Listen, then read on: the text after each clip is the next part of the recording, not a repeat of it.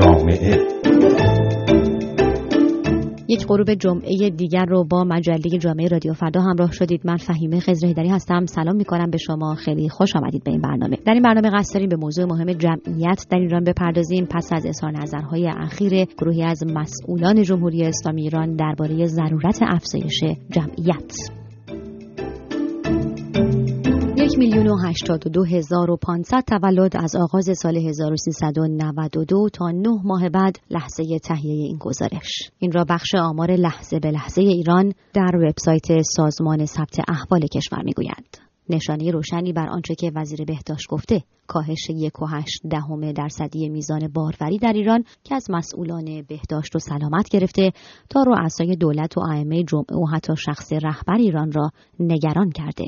آیت الله خامنه ای رهبر ایران همین آبان ماه گذشته بار دیگر توجه همه را به موضوع کم شدن آهنگ رشد جمعیت جلب کرد و از ضرورت افزایش جمعیت تا 150 میلیون نفر گفت. معتقدم که کشور ما با امکاناتی که داریم می‌توانه 150 میلیون جمعیت داشته باشه. من معتقد به کسرت جمعیت هر اقدامی تدبیری که می‌خواد برای متوقف کردن رشد جمعیت انجام بگیره بعد از 150 میلیون انجام بگیره. با این حالی محمود احمدی نژاد بود که پیش از این سطر اول قصه را نوشته بود. آقای احمدی نژاد رئیس جمهوری پیشین ایران در برابر دوربین های تلویزیون جمهوری اسلامی ایران حاضر شد و گفت با سیاست دو بچه کافی است مخالف است. من با دو بچه کافی مخالفم. بود خانوار اومده زیر چهار نفر. پیش بینی ها می‌گویند تا سال 1400 حدود 9 درصد از جمعیت ایران را سالمندان بالای 65 سال تشکیل خواهد داد. پیش بینی هایی که مسئولان را آنقدر نگران کرده که خواستار افزایش جمعیت شدند. از جمله وزارت بهداشت دولت آقای روحانی می‌گوید باید الگوی تازه‌ای برای افزایش جمعیت کشور تعریف شود. اولین بار دهه 1340 بود که شعار فرزند کمتر زندگی بهتر در مجموعه سیاست های جمعیتی ایران آمد. اما پس از انقلاب سال 57 ناپایداری های اجتماعی و جنگ هشت ساله ایران با عراق بار دیگر موضوع نیاز به جمعیت جوان و فعال را طرح کرد و تشویق به ازدیاد جمعیت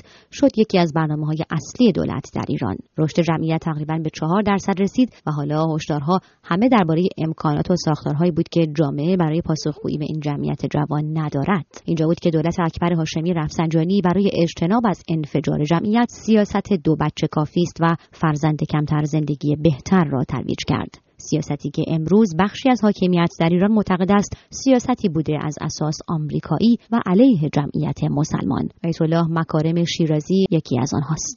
شعار غلط غربی فرزند کمتر زندگی بهتر.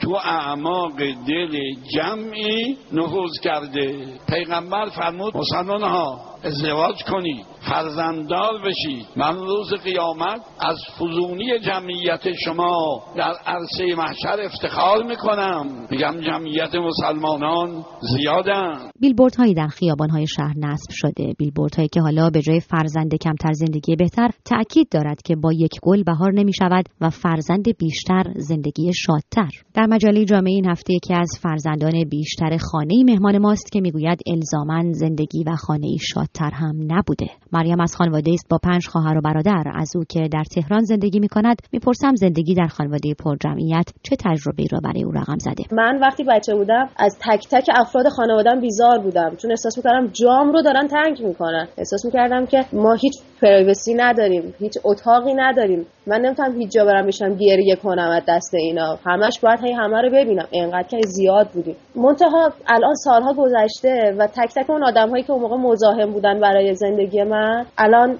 حس خوبی نسبت به این دارم که یه گوشه ای از شهر دارن زندگی می‌کنن. ولی خب در همین حد. می‌دونی چی میگم؟ پدر و مادر ایرانی به در معنای سنتی فقط خودش رو در فرایند تولید مثل تعریف می‌کنه. یعنی فکر می‌کنه که خب الان که این بچه از آب و گل در اومد بچه بعدی دیگه. به خاطر اینکه شاید فراغ بال نداره خانواده ایرانی یا حداقل نداشته. الان باز مقدار فضا پیدا کرده. یه سری تفریحات واسه خودشون پیدا کردن. یه سری مشغولی ها ولی قبلا این شکلی بوده که اصلا خانواده در تولید مثل معنی پیدا می‌کرده. خانواده که بچه نداشته باشه اصلا معنا مفهوم نداشته. من فکر می‌کنم که همونطور که خیلی از ازدواج ها در اون سالها ایدئولوژیک بود.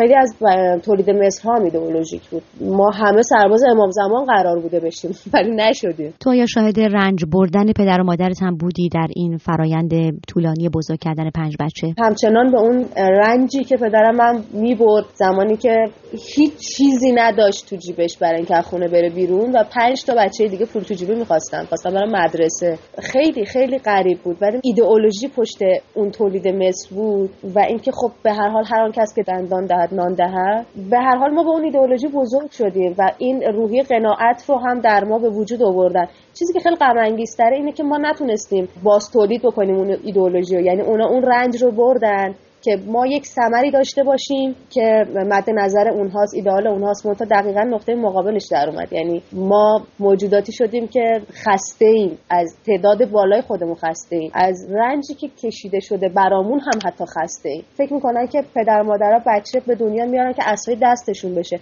منتها اون بچه خودش اصلا ویلچر لازم داره از بد به تولد. انقدر که حالمون بده انقدر که شرایط جامعه بده انقدر که همه خستن چه اسای دستی؟ خب کسی مثل تو که خودش یک محصول زندگی خانوادگی با ایده فرزند بیشتر هست فکر می‌کنی که با این موضوع کاهش جمعیت چه باید کرد؟ آیا مخالفی با این بیلبورد هایی که این روزها در سطح شهر می‌بینی؟ به جای اینکه به نظر من این بیلبورد های مسخره رو توی شهر را بندازه کارناوال های زندگی شادتر من فکر می‌کنم که در درجه اول مهمترین کاری که می‌تونه بکنه اینه که زندگی ما رو خود راحتتر بکنه یه خود حالامون رو بهتر بکنه. وقتی که دو تا آدم مثلا 20 ساله با هم ازدواج می‌کنن وقتی که هزار تا مشکل آسیب و دغدغه و ناراحتی شخصی و اجتماعی و فرهنگی و اقتصادی دارن واقعا دیگه بچه دار شدن کجای زندگی اینا می‌خواد جای بگیره؟ من فکر می‌کنم که اگه یه خورده زندگی ها رو راحت تر بکنم واسه آدم ها هم به لحاظ روحی هم به لحاظ اقتصادی ناخداگاه روش جمعیت میره بالا. ناخداگاه اونقدر میزان رضایت و حس مثبت در جامعه زیاد میشه که آدم دلش می‌خواد اونو با یه موجود دیگه تقسیم بکنه. ولی تا وقتی که آدم ها خودشون تحت فشار می‌خواد بچه دیگه بیاره که تو مترو و تو بیارتی به دندون بکشه؟